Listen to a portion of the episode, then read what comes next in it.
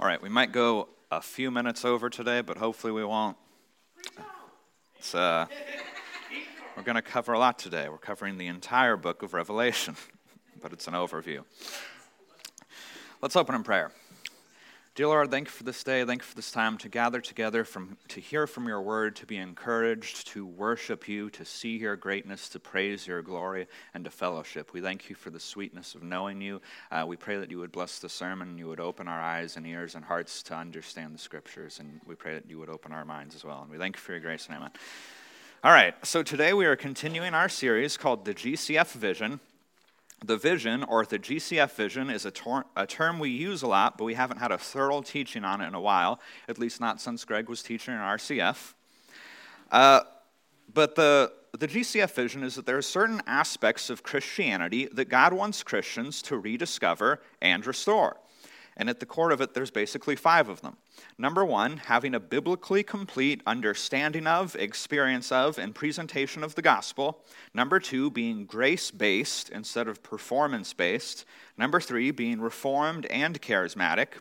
Number four, understanding the role, relevance, and responsibilities of the church. And number five, having a victorious eschatology. And again, we're not saying that there aren't churches that have these. These things are spread sporadically throughout the church. But most churches at the moment don't have all five of these. But we believe God wants to change that. Anyways, we're on subsection five of this series called Having a Victorious Eschatology. And, uh, and we're continuing last week's sermon called Problems with Pessimistic Eschatology. Eschatology just means uh, beliefs about the future. And a lot of people think that the Bible teaches that the church is going to become less and less successful uh, as time goes by, and the Bible just doesn't teach that. So there's three main passages of Scripture, or sections of Scripture, that people get that idea from, but we're addressing them one by one to see whether or not they really teach that. Last week we looked at Matthew 24. This week we're going to look at the book of Revelation, and next time I speak, we'll, we're going to look at Second Thessalonians 2. All right, so today we're talking about Revelation. I'm going to need some coffee.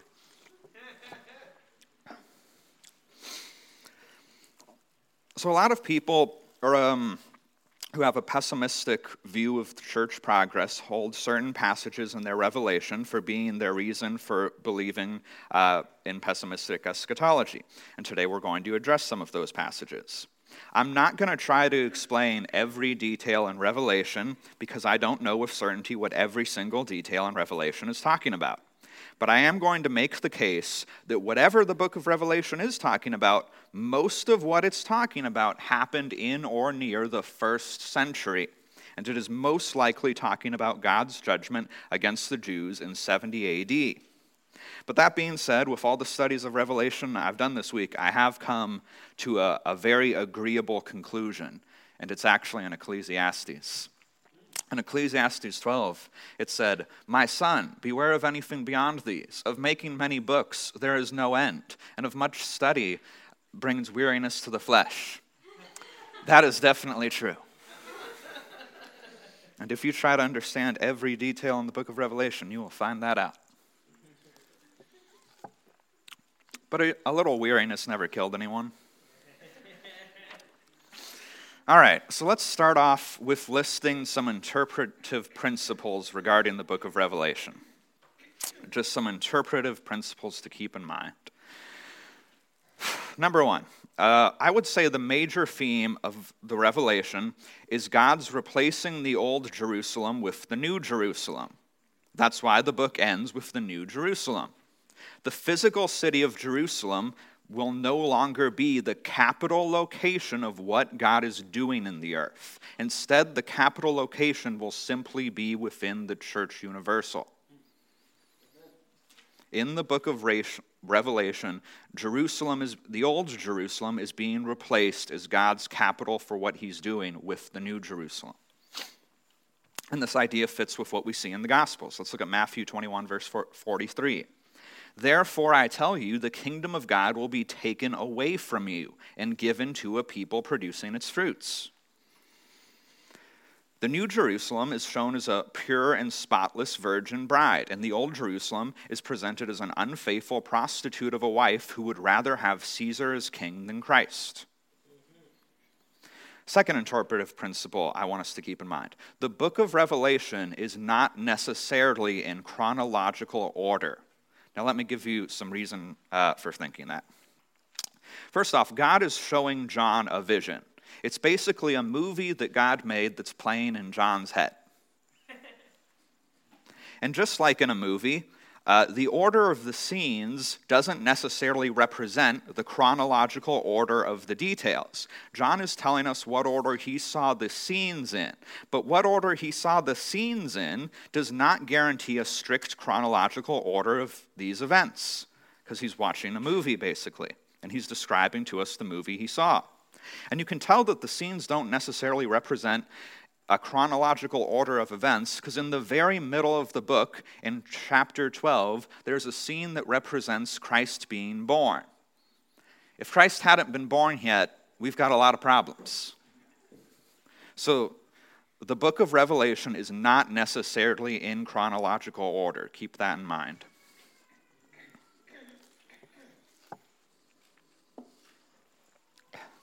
The third uh, interpretive principle I want us to keep in mind.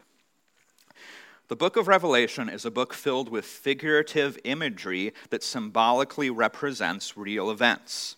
John is not seeing the events themselves happen, he is seeing a vision, a movie playing in his head, that's filled with figurative imagery that represents real events. I want to give um, some biblical reason for this idea. So, a vision is a dream that you have while awake. Does that make sense? Mm-hmm. A vision is a dream that you have while you're awake. And in the Bible, when God shows people future events in their dreams, they're almost always figurative and not the actual event. I'm going to give a, a small list. Joseph and his brothers, those were two different dreams. They were figurative imagery, they weren't the actual event. Joseph and the cupbearer and the baker, they had dreams with uh, symbolic images in them. Joseph and Pharaoh, two different dreams. Neither of them were the literal event, they were both symbolic images. Uh, Gideon and the loaf of barley bread that rolled into the camp and hit the tent and crushed it. There was no literal loaf of bread. Nebuchadnezzar and the statue representing the kingdoms. Again, figurative imagery representing future events. Nebuchadnezzar and the tree, figurative imagery representing real events. Daniel's vision about the beasts. Daniel's vision about the ram and the goat. Jeremiah's vision about the basket of figs. Almost every single time in the scriptures, where God gives someone a dream or a vision where He shows them and not just didactically tells them what's going to happen in the future, it's almost always with uh, figurative imagery. And beyond that, I would like to add that even didactic prophecy can be figurative. Even things that aren't in a dream can be figurative when it comes to prophecy. Let's look at Malachi chapter 4, verses 5 and 6. Behold, I will send you Elijah the prophet before the great and awesome day of the Lord comes. And he will turn the hearts of the father to their children, and the hearts of the children to their fathers, lest I come and strike the land with a decree of utter destruction. So, God says that he's going to send the prophet Elijah to the land of Israel. Um, but let's look at Matthew 11, verses 12 through 15. From the days of John the Baptist until now, the kingdom of heaven has suffered violence, and the violent take it by force. For all the prophets and the law prophesied until John. And if you are willing to accept it, John is Elijah who is to come. He who has ears to hear, let him hear. So, this was a didactic prophecy given. This wasn't a vision. This wasn't a dream. God just said, I'm going to send Elijah. And God was talking about John the Baptist and there's nothing in the passage that explicitly gives warning or, uh, or hints that it's figurative. That's why I would say the literalism, which is the idea that unless a passage explicitly warns you that it might be figurative, it's wrong to assume it. But that idea is wrong because anybody in the Old Testament times who would have read this passage with that idea would have missed it. And a lot of people missed it. Let's look at Matthew 17, verses 10 through 12. And the disciples asked him, Then why do the scribes say that Elijah must come first? And Jesus answered, Elijah does come, and he will restore all, all, things. But I tell you that Elijah has already came, and they did not recognize him, but they did to him whatever they pleased. So the Son of Man will certainly come and suffer at their hands. So sorry to make things even more confusing. But um, in the Bible, dreams that show the events of the future are almost always figurative, and even didactic prophecy can be figurative. John was a prophet like Elijah, but he wasn't Elijah reincarnated. God doesn't reincarnate people. And literalism is a, a bad paradigm, it's a bad assumption. Fourth interpretive principle I want us to keep in mind we use the clear and easy to understand parts of Scripture to help us understand the parts that are unclear. This is just good, good logic and good hermeneutics. If I tell you something and you're not sure what I said, but there's something else that you, you know you're sure what I meant by that, you use one to help you understand the other. We use the clear parts of Scripture to help us understand the unclear parts. All right, so those are four interpretive principles that I want us to keep in mind regarding the book of Revelation. Hmm. All right, I've got a premise for this sermon.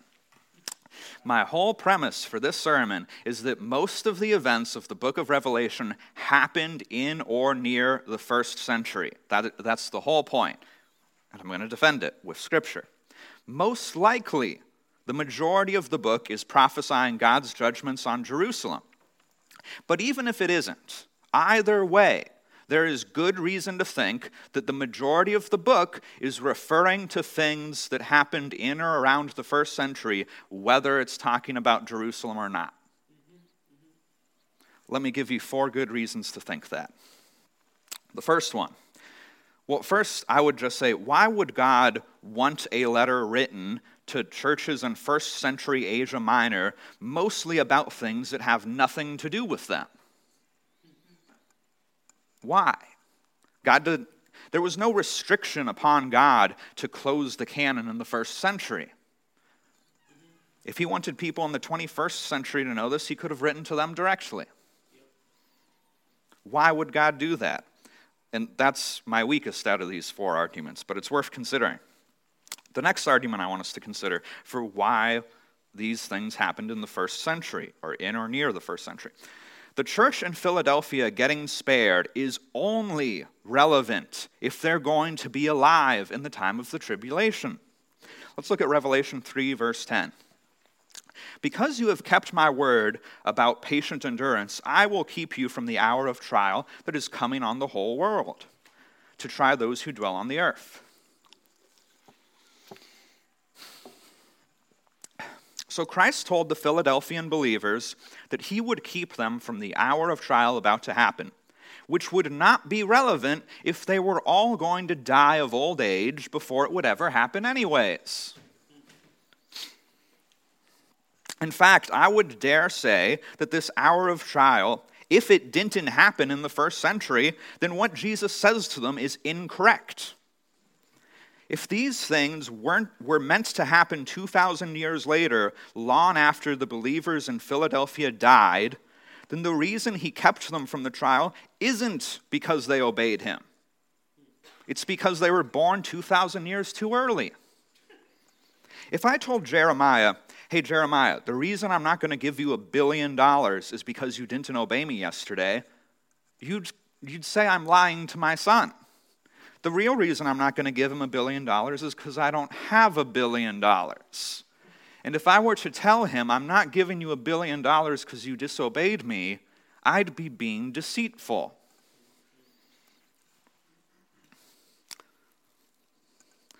And also, even if I had a billion dollars, no offense to Jeremiah, I love him, I wouldn't give it to him. But that being said, his obedience is irrelevant to whether or not I give him a billion dollars. So, since it's irrelevant, me telling him that because he didn't obey is the reason why I'm not giving it to him is a lie. So, that is one reason why I can't accept the idea that the majority of the book of Revelation is about the 21st century. But there's two more good reasons. Uh, the next reason I want to discuss is the beast was already on the earth when the book of Revelation was written. Let's look at Revelation 17, verses 9 and 10. This calls for a mind with wisdom.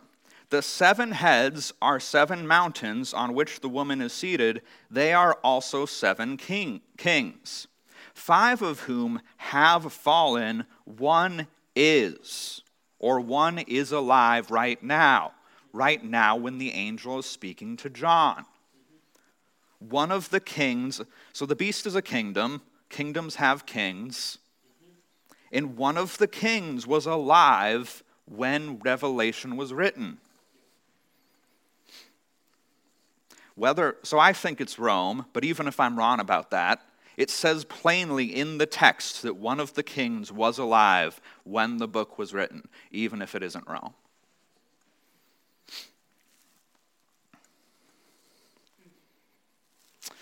So that's my third reason for why it must be about things that happened in or near the first century.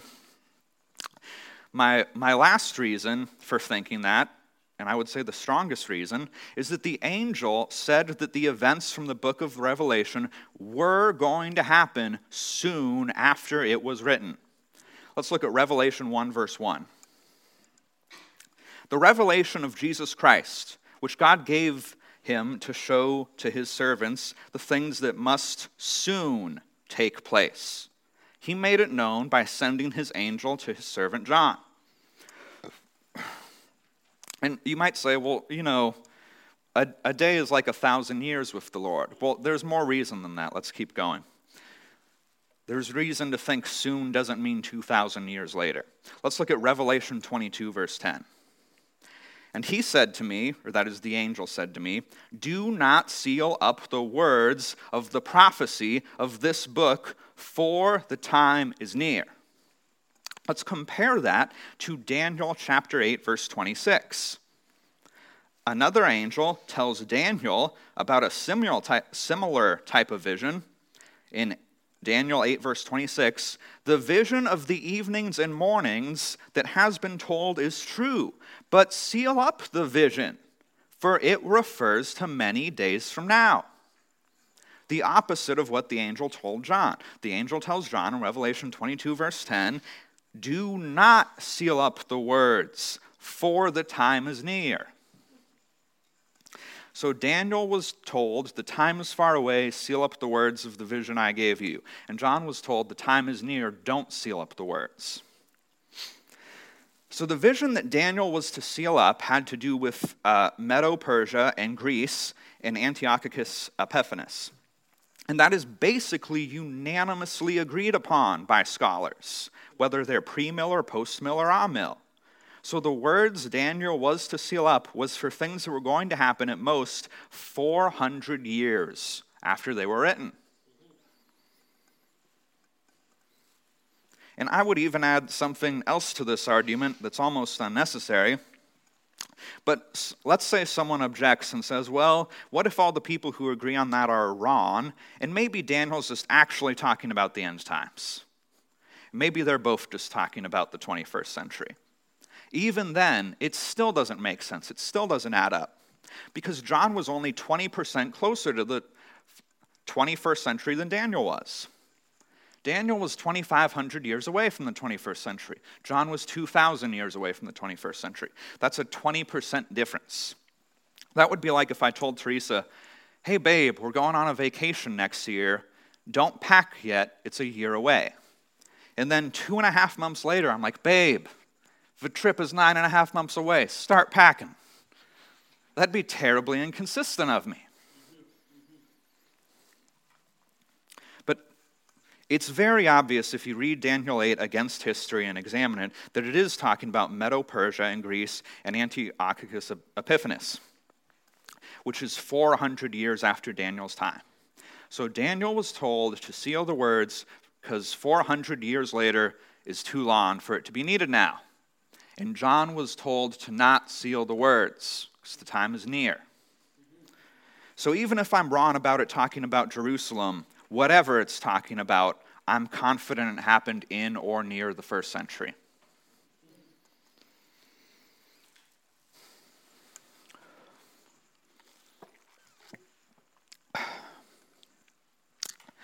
All right, we've got a lot of reading to do. I'm going to give a small sampling of plausible first century interpretations. I'm not saying that all these interpretations are necessarily certainly correct, but they're plausible and some of them are pretty good. The reason I'm giving a sampling is because going through the whole book would take its own series, and also because there's many plausible first century interpretations for various details of a lot of verses, and out of all the plausible ones, not only do I not have time to read all of them, but I'm not sure which ones are correct and which ones aren't. But again, either way, I am very confident that whatever the book of Revelation is talking about, it had to have happened in or near the first century. It just can't be about mostly about things 2,000 years later. That just doesn't fit the book. But, anyways, let's get into it. Let's read Revelation chapter 6. Now I watched when the Lamb opened one of the seven seals, and I heard one of the four living creatures say with a voice like thunder, Come. And I looked, and behold, a white horse and its rider had a bow, and a crown was given to him. And he came out conquering and to conquer. When he opened the second seal, I heard the second living creature say, Come. And out came another horse, bright red. Its rider was permitted to take peace from the earth, so that the people should slay one another, and he was given a great sword. When he opened the third seal, I heard a third living creature say, Come. And I looked, and behold, a black horse, and its rider had a pail of scales in his hand.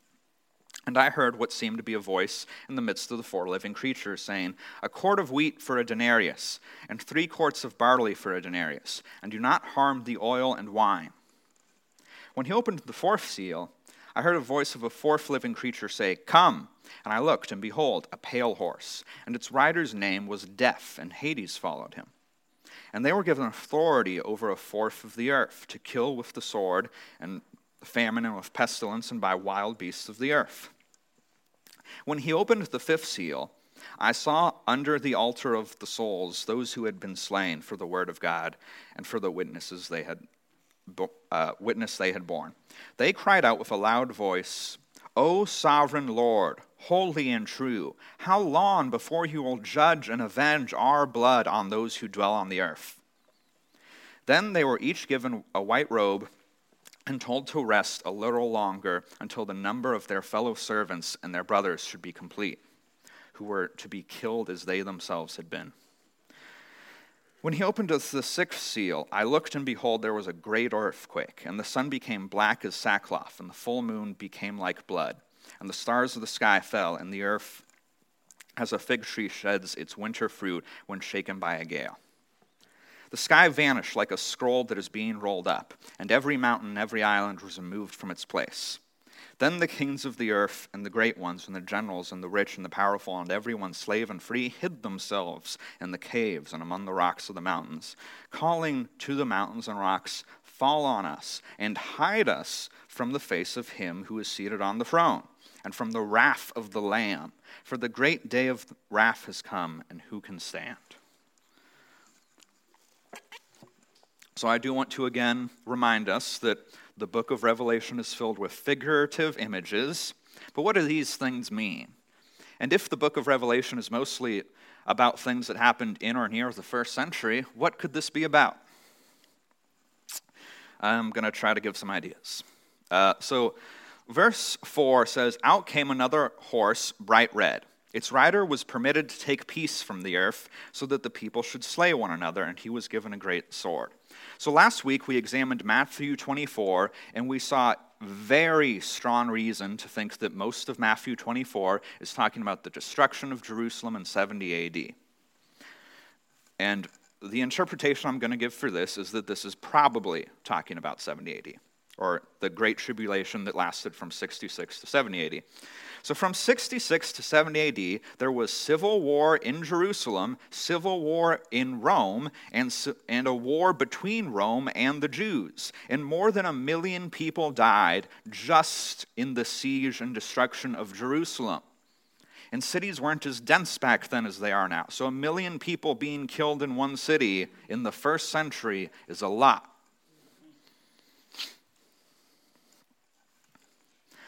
Uh, now let's look at verse 6. So, verse 6 says, And I heard what seemed to be a voice in the midst of the four living creatures, saying, A quart of wheat for a denarius, and three quarts of barley for a denarius, and do not harm the oil and wine. So, he's talking about the price of food being unusually high. And the price of food being unusually high references famine, it's symbolic of famine.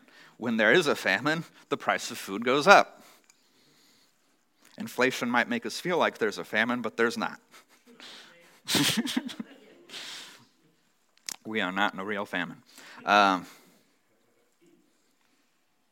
but during, like we saw last week, there was a, a bad famine in Jerusalem during the siege of 70 AD that caused many people in Jerusalem to die of starvation during the war. Let's look at verse 8 as well. And I looked, and behold, a pale horse, and its rider's name was Death, and Hades followed him. And there was given him authority over the fourth of the earth to kill with sword and famine, and with pestilence, and the wild beasts of the earth. So, again, I wouldn't say with complete and utter certainty that this is talking about Jerusalem from 66 to 70 AD, but I would say pretty confidently that it, it probably is. Um, but I want to say something about the the Greek word that gets translated earth here? Well, for one thing, there was lots of death happening in the tribulation from 66 to 70 AD in Jerusalem. Uh, if you didn't hear last week's message, it's on our website. Uh, but we, there was a lot of people who died. People dying by famine and by the sword, and typically when there's famine, there's also pestilence, because immune systems get weakened without food. But, anyways, the word translated earth here is the Greek word ge. It's, it's spelled G E. Uh, it can be used to mean the whole world, or it can also be used to just mean land or ground. I want to look at two other places this is used uh, in, in Matthew. Uh, now, don't get me wrong, sometimes it is used to mean the whole earth, but I'm going to give two instances in Matthew where it's not used to mean the whole planet. Matthew 2, verse 21. And he rose and took the child and his mother and went to the land of Israel. The word translated land here is the same Greek word, but it's not referring in this chapter to the entire planet, it's referring to the land of Israel. Let's also look at Matthew 9, verse 31. But they went away and spread his fame throughout all that district. Now, ESV translates this district, and I think NASB translate it, translates it land, but this is the same Greek word again. The word translated district here is the Greek word ge, G E, which uh, in Revelation 6 is being translated earth. So, this isn't necessarily a fourth of humanity being killed. This could be a fourth of the people of Israel being killed in 66 to 70 AD.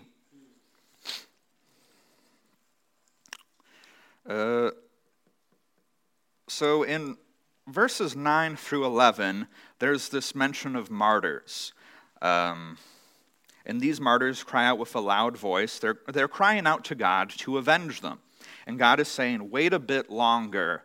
Uh, wait for the guilt of you know whoever's killing these martyrs to be filled up.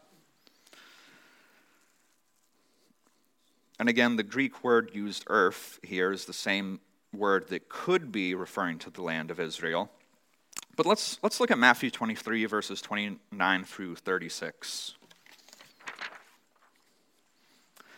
Because I think it, it kind of relates to this. Woe to you, scribes and Pharisees, hypocrites, for you build the tombs of the prophets and de- uh, decorate the monuments of the righteous, saying, If we had lived in the days of our fathers, we would not have taken part with them in shedding the blood of the prophets. Thus you witness against yourselves that you are sons of those who murdered the prophets. Fill up then the measure of your fathers, you serpents, you brood of vipers. How are you to escape being sentenced to hell? Therefore I send you prophets and wise men and scribes, some of whom you will kill and crucify, and some of whom you will flog in synagogues and persecute from town to town, so that on you may come all the righteous blood shed on the earth from the righteous Abel to the blood of Zechariah the son of Berechiah, whom you murdered between the sanctuary and the altar. Truly I say to you, all these things will come upon this generation. So we saw last week how truly I say to you, all these things will come upon this generation, is talking about Matthew 24, which is talking about the great tribulation uh, that happened in Jerusalem from 66 to 70 AD. But, anyways, this, this idea of the, the martyrs crying out for vengeance and God telling them, wait until the guilt is filled up, wait until even more are killed, reminds me of this verse in Matthew where Jesus is telling the Pharisees, I'm going to send you messengers and you're going to kill them, and you will fill up the guilt of your fathers, and then judgment will come against you.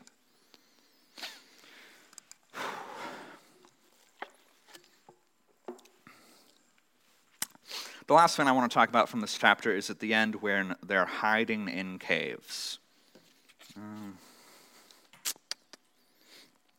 in verse 16, uh, it says, calling to the mount well, you know, it talks about how the kings of the earth and the great ones and the generals and the rich and the poor will hide themselves in the caves, trying to hide from God's judgment.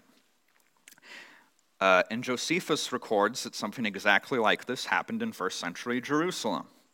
I'm going to read his quote.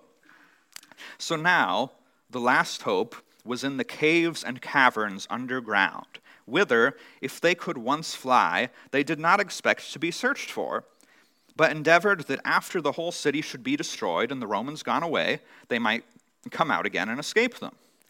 This was no better than a dream of theirs, for they were not able to hide either from God or from the Romans. So, this hiding in caves was happening in the siege of, during the siege of Jerusalem in 70 AD. So, anyways, that is a that's a plausible interpretation for Revelation 6. And again, I'm just giving some ideas of what various aspects of Revelation could be talking about, but whether or not they're correct, you know, how likely they are, you can weigh that out. But I would still stand with certainty saying that whatever the book of Revelation is talking about, it had to have been in or near the first century. Let's look at Revelation chapter 12. Revelation 12, 13 through 17. And when the dragon saw that he had been thrown down to earth, he pursued the woman who had given birth to the male child. But the woman was given two wings of the great eagle, so she might fly from the serpent into the wilderness, to the place where she is to be nourished for a time, times, and half a time. The serpent poured water like a river out of his mouth after the woman to sweep her away with a flood. But the earth came to help. Uh, to the help of the woman, and the earth opened its mouth and swallowed up the river the dragon had poured from his mouth. Then the dragon became furious with the woman and went off to make war on the rest of her offspring and on those who keep the commandments of God and hold the testimony of Jesus. And he stood on the sand of the sea.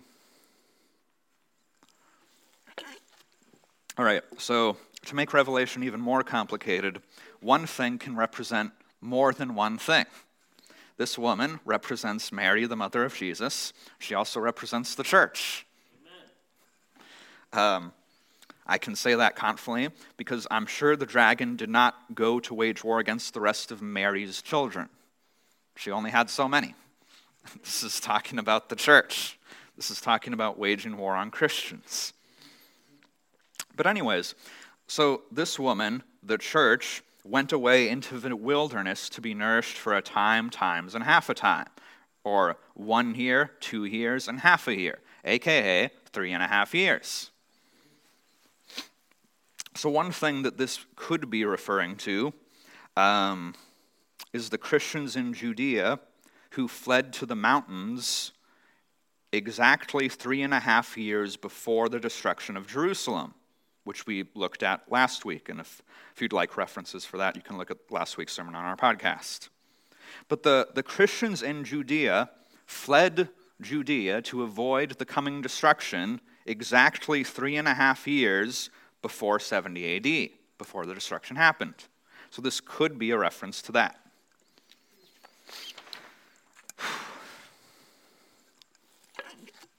All right, let's get to Revelation 13. I'm not doing that bad on time. Let's read verses 1 through 10. And I saw a beast rising out of the sea, with ten horns and seven heads, with ten diadems, or ten crowns, on its horns, and blasphemous names on its heads. And the beast that I saw was like a leopard, and its feet were like a bear's, and its mouth was like a lion's mouth. And to it the dragon gave his, his power and his throne and great authority. One of its heads seemed to have a mortal wound, but its mortal wound was healed. And the whole earth marveled as they followed the beast. And they worshipped the dragon, for he had given his authority to the beast. And they worshipped the beast, saying, Who is like the beast? Who can fight against it? And the beast was given a mouth uttering haughty and blasphemous words. And it was allowed to exercise authority for 42 months. It opened its mouth to utter blasphemies against God, blaspheming his name and his dwelling, that is, those who dwell in heaven. Also, it was allowed to make war on the saints and to conquer them. And authority was given it over every tribe and every people and language and nation. And all those who dwell on the earth will worship it. Everyone whose name has not been written uh, before the foundation of the world in the book of the life of the Lamb who was slain. If anyone has an ear, let him hear. If anyone is to be taken captive, to captivity he goes. If anyone is to be slain with the sword, with the sword he must be slain. Here is the call for the endurance of the saints. So again, I'm, I'm giving interpretations that I consider likely. And I, I think that the beast is most likely Rome. Let me give some reasons for that. Uh, well, I, uh, let me talk about a few things. Let's talk about verse 4. Verse 4 says, And they worshipped the dragon, for he had given his authority to the beast. And they worshipped the beast, saying, Who is like the beast, who can fight against it? So if this is talking about Rome, they're saying, you know, who is like the Roman Empire? Who can fight against the Roman Empire? Which in the days of the Roman Empire is what people would have thought, or at least in the first century. Who can conquer the Roman Empire? I also want to point out um, that this is saying, so it's saying they worshiped the dragon uh, for he had given his authority to the beast. But they're worshiping the beast. So beasts represent kingdoms. The beasts in Daniel's dream represented kingdoms, and the horns represent kings. So this is obviously a kingdom. That much is indisputable. Um, so people are worshiping this kingdom, and because this kingdom is behind the scenes, getting its power from Satan, God is saying that those who are worshiping this kingdom are guilty of worshiping Satan. Whatever kingdom it's talking about. Let's uh, look at verses 5 and 7. So the beast was given a mouth uttering haughty and blasphemous words, and it was allowed to exercise authority for 42 months. And then let's look at verse 7. Also, it was allowed to make war on the saints and conquer them. It doesn't just say that it could, that it had the power to, it was allowed to. So I think part of its authority is God allowing it to make war on the saints. Revelation has a lot to do with martyrdom. I take this to mean killing the saints. So, part of this kingdom's authority that God allows it to have is, for 42 months is to kill Christians. And 42 months does happen to be exactly how long Nero's persecu- persecution of Christians was. Nero's persecution of Christians was the first instance of systemic persecution from the Roman Empire against Christians. And his persecution started in 64 AD when he blamed Christians for the fires in Rome, and it lasted 42 months because 42 months later he was forced to commit suicide because of a military coup uh, in 68 AD. Uh, I'm going to read a quote from historian uh, Tacitus. Tacitus described Nero's persecution, saying that Nero inflicted very different, unheard of tortures on those who, detested for their abominable crimes, were commonly called Christians. Nero would have Christians burned alive as human torches at his parties for entertainment. Um, but I, yeah, I think that Nero's persecution was exactly 42 months. That's verifiable in history. From when he started persecuting Christians to when he died, exactly 42 months. And also, it was common for Roman emperors to consider themselves gods, aka to utter haughty and blasphemous words, and Nero thought of himself as the god Apollo, incarnate. Uh, I want to make two more comments about the beast of Revelation 13. Uh, this may be or probably is the same beast from Daniel's vision in Daniel 7. Let's look at Daniel 7, verse 7. And most scholars think the fourth beast in Daniel 7 is Rome. Because in Daniel 7, Daniel is seeing a vision of kingdoms that are to come after Babylon.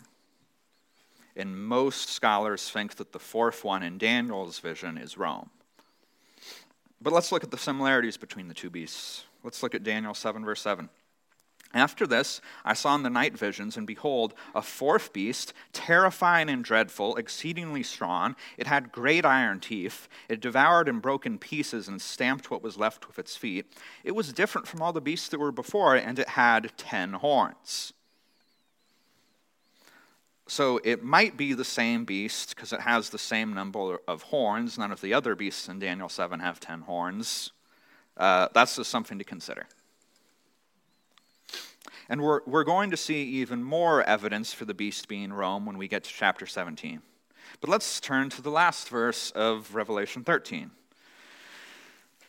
Revelation 13, verse 18. This calls for wisdom. Let the one who has understanding calculate the number of the beast, for it is a number of a man, and his number is 666. Let's try to clear up some confusion. So, John is likely referring to uh, the practice of, I think it's called gematria. Gematria is the practice of assigning a numerical value to a name a word or a phrase by reading it as a number or by uh, sometimes using an alphanumeric cipher. So people would assign numbers to letters of the Hebrew alphabet and then add them up, and that's the number of a word or the number of a name.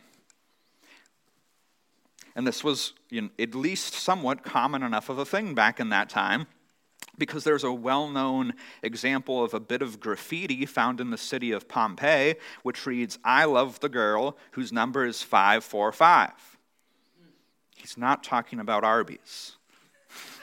Where, where's Sam? Uh, but, anyways, you know, there's a common known piece of graffiti from the first century or so saying, I love the girl whose number reads 545. This was a thing people did. And Neron Kaiser, the Hebrew transliteration of Nero Caesar, would have had the values 50, 200, 6, 50, 160, and 200, which together do total 666. So this could be talking about Nero. But why would John bother to be cryptic? Well, I think if he is talking about Nero, it would make sense that he'd be cryptic. Uh, so John's in exile at the moment. And odds are someone in the Roman military is likely going to read this letter before it gets delivered. And they're not really too fond of people saying bad things about Nero. So if he writes directly in this, if he is talking about Nero, if he were to just say it uh, outright, this letter would have never gotten to the churches. The Roman military wouldn't have put up with that. So that's something to consider about that. Uh, let's look at, we're, we're kind of jumping through this. It's difficult to cover the book of Revelation in a single sermon, but if I'd covered the whole thing in detail, it'd be its own series, and that's beyond the scope of this series. So let's make another jump to chapter 16. Let's read chapter 16, verse 12. The sixth angel poured out his bowl on the great river Euphrates, and its water was dried up to prepare the way of the kings from the east.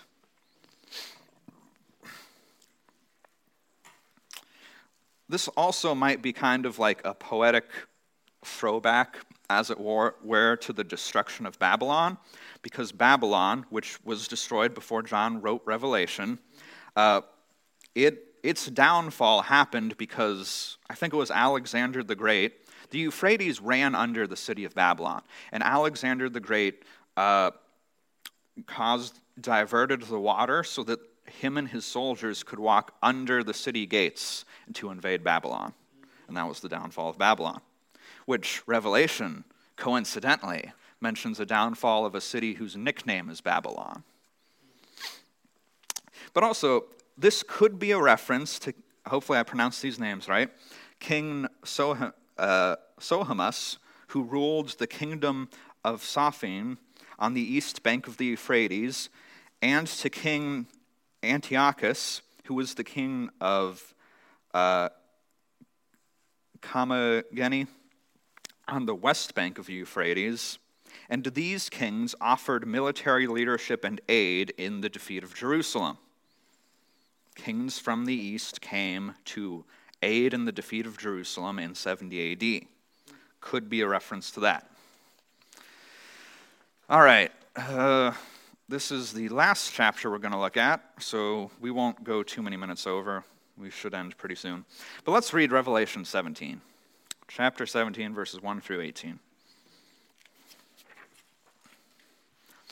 Then one of the seven angels who had the seven bowls came and said to me, Come, I will show you the judgment of the great prostitute who is seated on many waters, with whom the kings of the earth have committed sexual immorality, and with the wine of whose sexual immorality the dwellers of the earth have become drunk.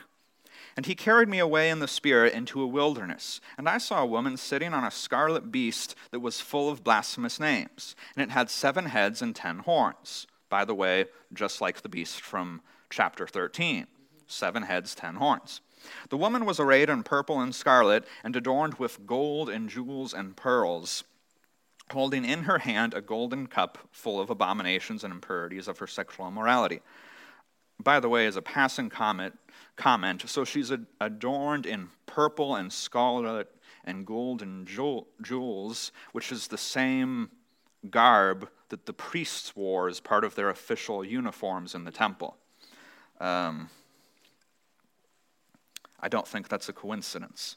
The woman, uh, and on her forehead was written a name of mystery Babylon the Great, mother of prostitutes and of the earth's abominations. And I saw the woman drunk with the blood of the saints, the blood of the martyrs of Jesus. When I saw her, I marveled greatly. And the angel said to me, Why do you marvel? I will tell you the mystery of the woman and of the beast with the seven heads and ten horns that carries her. The beast that you saw was and is not, and is about to rise from the bottomless pit and go to destruction. And the dwellers on the earth, whose names have not been written in the book of life from the foundation of the world, will marvel to see the beast, because it was and is not and is to come. This calls for a mind with wisdom. The seven heads are seven mountains on which the woman is seated. They are also seven kings, five of whom have fallen. One is, the other is, has not yet come. When he does come, he must remain only a little while. As for the beast that was and is not, it is an eighth, but it belongs to the seven, and it goes to destruction. And the ten horns that you saw are ten kings that have not yet received royal power, but they are to receive authority as kings for one hour together with the beast. These are of one mind, and they hand their power and authority to the beast, and they will make war on the Lamb, and the Lamb will conquer them, for he is Lord of lords and King of kings and those who are with him are called chosen and faithful. The angel said to me, The waters that you saw where the prostitute is seated are peoples and multitudes and nations and languages. And the ten horns that you saw, they and the beast will hate the prostitute, and they will make her desolate and naked, and devour her flesh, and burn her with fire. For God has put in their hearts to carry out his purpose by being of one mind and handing over their royal power to the beast until the words of God are fulfilled. And the woman and the woman that you saw is the great city that has dominion over the kings of the earth. So, some comments on the beast and the prostitute. Prostitute is used many times throughout the Old Testament to describe unfaithful Israel. Typically, when a people are being called a prostitute, almost every time in the Old Testament it's talking about unfaithful Israel when Israel fell into adultery. Also, drunk with the blood of the saints is probably a reference to Jerusalem's persecution of Christians. Um, we read earlier about how Jesus said that I will send you prophets and messengers and you will kill them. Uh, but let's also look at Luke 13, verse 33. Nevertheless, I must go on my way today and tomorrow and the day following for it cannot happen that a prophet would perish away from Jerusalem. Jesus is talking about how much Jerusalem kills his messengers. He's being kind of sarcastic here. There's no way a prophet would die outside of Jerusalem. All right, let's, let's talk about the, the evidence in this passage that the beast is probably Rome. So he says the seven heads are seven mountains on which the woman is seated, and there are seven kings, five of whom has fallen, one is, the other has not yet come. And when he does come, he must remain only a little while. Uh, so, first of all, the, the prostitute is sitting on the beast. I would say that kind of represents Jerusalem's relationship with Rome. Jerusalem had its power at that moment because of Rome. Even though Jerusalem crucified Christ, it was by Rome's power. Jerusalem didn't crucify people, Romans crucify people. Jerusalem was ruled by Rome at the time, and they were, in that sense, sitting on Rome's authority. That's, that's how they had the authority to uh, kill, or the power to kill Christ. So he talks about seven hills, and Rome was known on, as a city, the city of seven hills. It was a common nickname for it. If I mention to you the word Sin City, you know what I'm talking about. If I mention to you the city of angels, you know what I'm talk about, talking about, because cities have nicknames. And Rome had a nickname, the city of seven hills. Some Roman coins that were made even had images of the goddess Roma, who was the pers- personification of Rome, sitting on seven hills. I would also say that I think the, the so the some things represent more than one thing. The heads represent hills and they also represent kings. I think the seven kings are likely the first seven Caesars Julius, Augustus, Tiberius, Caligula, Claudius, Nero, and Galba. So the sixth one, he says, is. The sixth one is alive at the time of this writing. I think the sixth, so the sixth Caesar was Nero, and I think he's saying Nero is alive at the time of this writing. Galba was the next one, and Galba indeed only was a Caesar for a short amount of time. Galba reigned for seven months he was the Caesar after Nero, and then he was murdered in a coup. So it also says, The beast will make the prostitute desolate and naked and will devour her flesh and burn her with fire. This is probably a prophecy about Rome destroying Jerusalem, like we talked about last week. Rome did burn Jerusalem with fire. All right, so let's get to the last part of Revelation 17, that last sentence. The last sentence is The woman that you saw is the great city that has dominion over the kings of the earth. I'm going to mention why I think that is a reference to Jerusalem.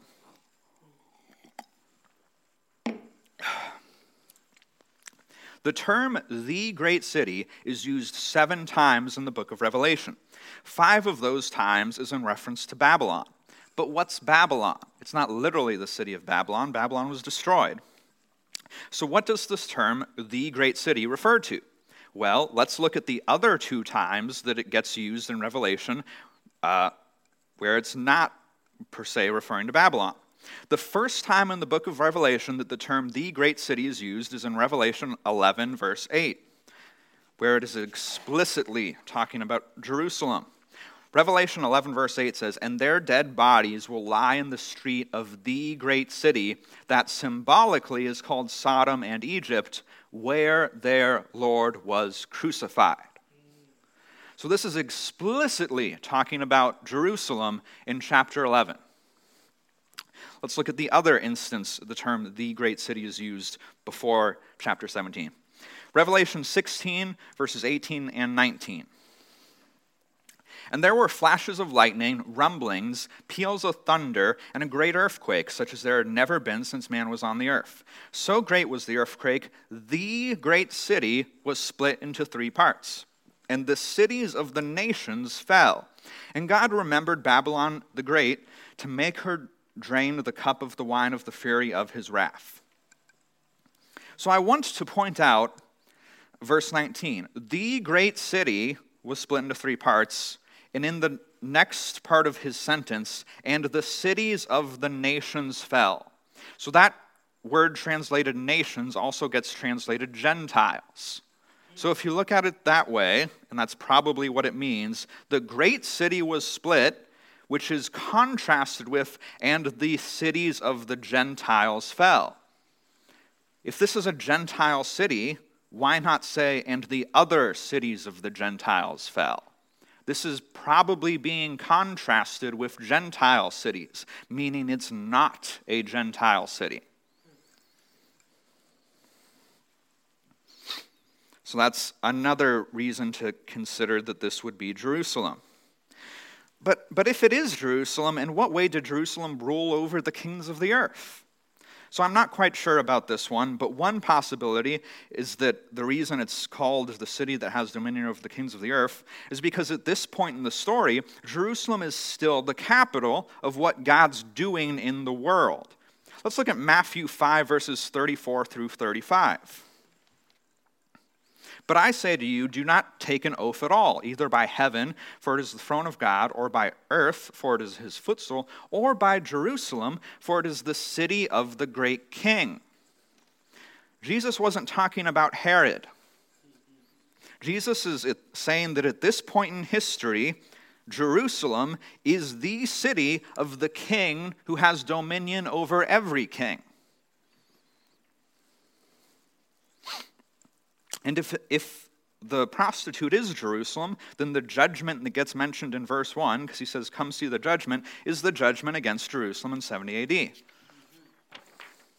We're going to finish this in less than 10 minutes. All right, I'm going to respond to some potential objections. Sadly, I don't have ret- time to respond to all the potential objections. Uh, maybe one day I'll do a series on this some years from now, but this takes a lot of time to study. Um, I'm going to mention three potential objections. First, if the great white throne judgment in Revelation 20 is at Christ's second coming, why would the majority of the book be about events in the first century? Well, I've already given reason to think that the majority of the book is about events in the first century, but one reason for the difference, or one plausible reason, could be the millennium in chapter 20, which would separate the first part from the final judgment. So, I'm not totally decided on what I think about the millennium, but I just want to get you to consider some things. First off, the thousand years doesn't have to be exact. Let's look at Psalm 50, verses 8 through 10. Not for your sacrifices do I rebuke you. Your burnt offerings are continual before me.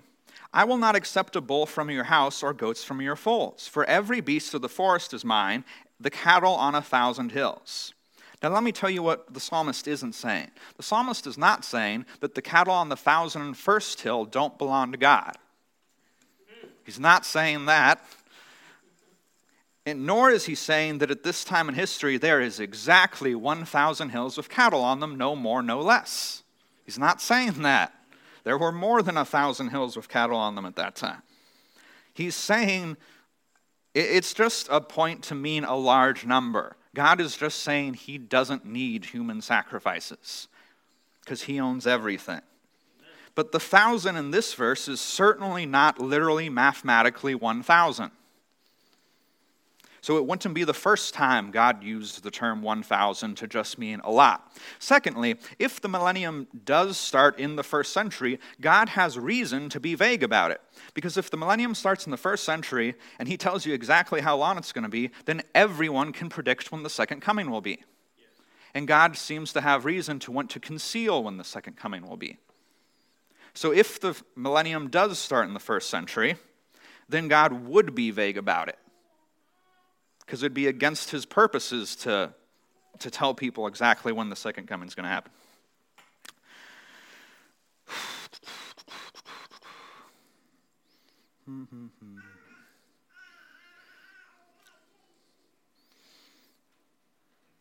Uh, and just one more thing to consider, and again, I'm not totally set on what my interpretation of the millennium is, but um, one more thing to consider is that all the other passages in the New Testament that talk about Christ's second coming, none of them imply a gap between his second coming and the eternal state or the final judgment. None of them. That's just something to think about. You can decide for yourself what you want to think about the millennium. Second objection I'm going to deal with. We will be done by 1215. Um, what does Revelation 16:15 mean? Let's read Revelation 16:15. Behold, I am coming like a thief. Blessed is the one who stays awake, keeping his garments on, that he might not go about naked and be seen exposed. So this is mentioned before the prostitute is mentioned, but he's not necessarily talking about the second coming, and he's I think he's just talking about his coming against Jerusalem in judgment. But I can prove that it's not necessarily talking about the second coming because of Revelation 3, verse 3. Revelation 3, verse 3 says, So Jesus is talking to one of the seven churches, and he says to them, Remember then what you received and heard, keep it and repent. If you will not wake up, I will come like a thief, and you will not know at what hour I come against you. The second coming isn't coming against Christians, but Jesus is talking about a coming like a thief where he'd be coming against a church. And this coming that he's talking about is apparently conditional based on whether or not they repent. He says, If you will not wake up, I will come like a thief. So Jesus is talking about coming like a thief here, and he's definitely not talking about the second coming. Because the second coming isn't conditional on unrepentance, nor is it coming against Christians.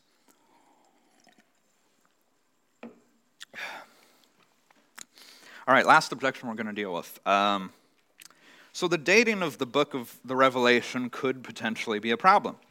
Uh, there's a number of people who think Revelation was written in 90 AD, and there's others who think it was written in 60 AD. And if it was written in 90 AD, then it's probably not talking about destruction of Jerusalem. But again, I would still say quite confidently that whatever it's talking about, even if I'm wrong about it talking about Jerusalem, it only makes sense that it's talking about something that happened in or near the first century. Either way. But if it was written later than 70 AD, then it's probably not talking about 70 AD. But I think there's reason in the book to think it must have been written before 70 AD. Let's look at Revelation 1, verse 7. Uh, yeah. Behold, he is coming on the clouds, and every eye will see him, even those who pierced him, and the tribes of the earth will wail on account of him. Even so, amen. So this is quote, this is kind of like a quote. This is basically the same thing Jesus said in Matthew 24. But we saw last week that Matthew 24 is clearly talking about the destruction of Jerusalem. I also want to point out Revelation 11, verses 1 and 2, a reference to the temple, and it's not the heavenly temple. Then I was given a measuring rod like a staff, and I was told, Rise and measure the temple of God, and the altar and those who worship there. But do not measure the court outside the temple, leave that out, for it's given over to the nations, and they will trample the holy city for 42 months. So the temple was destroyed in 70 AD, and it's never been rebuilt. At other places in Revelation, John talks about the heavenly temple, but there's no chance this is talking about the heavenly temple because the heavenly temple will not be trampled by humans. No chance. That is not what that's talking about. Couldn't be. And if, if this was written after the destruction of the temple, I find it strange that John would mention the temple without at all referencing that historical event. I find that quite unlikely. All right, so we're getting to the conclusion. I want to say just before the conclusion out of all the common interpretive systems that exist, whether you think Revelation is about the future or the past, none of them are without difficulty. None of them are without difficulty. There isn't one that's just totally clearly correct. If there was, we would have stopped arguing about it. They all have difficulties. And if anyone doesn't admit that they all do, that person isn't being realistic. But again, that being said, I still believe that whatever it's talking about, it must have been in or near the first century. The thing that the angel tells John is just too big of an issue. Don't seal the words because the prophecy is soon. When Daniel was told, seal up the words because it's not soon, it's 400 years away. That's too big of an issue. I also want to mention that there are multiple different first century interpretations that are out there in books and on the internet, and I did not have time to look at each of them, and I might not have presented the case as well as it should have been presented. And for that, I apologize. But uh, honestly, it just would have taken me too much time. All right, in conclusion, the book of Revelation is a fairly complicated and somewhat confusing book. And there are some things I just didn't explain because I don't know what they mean. Nevertheless, there's still compelling evidence to strongly consider that the majority of the book of Revelation already happened in the first century AD or around it. And there's also compelling evidence to consider that it's talking about God's judgment against Jerusalem. And as we'll continue to see next week, the Bible doesn't give grounds or reason to think that the world is just going to keep getting worse and worse. Matthew 24 isn't talking about that, and Revelation quite likely isn't talking about that.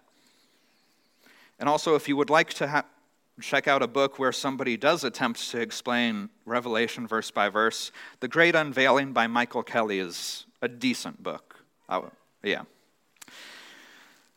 Let's get to our communion meditation. 12:15 exactly. Uh, let's look at Revelation 17 verses 13 and 14. These are of one mind, and they hand over their power and authority to the beast. They will make war on the Lamb, and the Lamb will conquer them, for he is Lord of lords and King of kings. And those who are with him are called faithful and true. So I just love the way the angel words this. Uh, they, he says, and the Lamb will conquer them because he's Lord of lords and King of kings. To me, it almost reads like the angel saying, Well, of course the beast is going to lose. Duh. Christ is King of kings and Lord of lords. There's no way he wouldn't conquer. I also want to read Jeremiah 20, verse 11. But the Lord is with me as a dread warrior. Therefore, my persecutors will stumble. They will not overcome me. They will be greatly shamed, for they will not succeed. Their eternal dishonor will never be forgotten. Christ is King of kings and Lord of lords, and he greatly loves us. And because he's on our side, all those who are truly his will overcome. So let's praise him as we come to the table.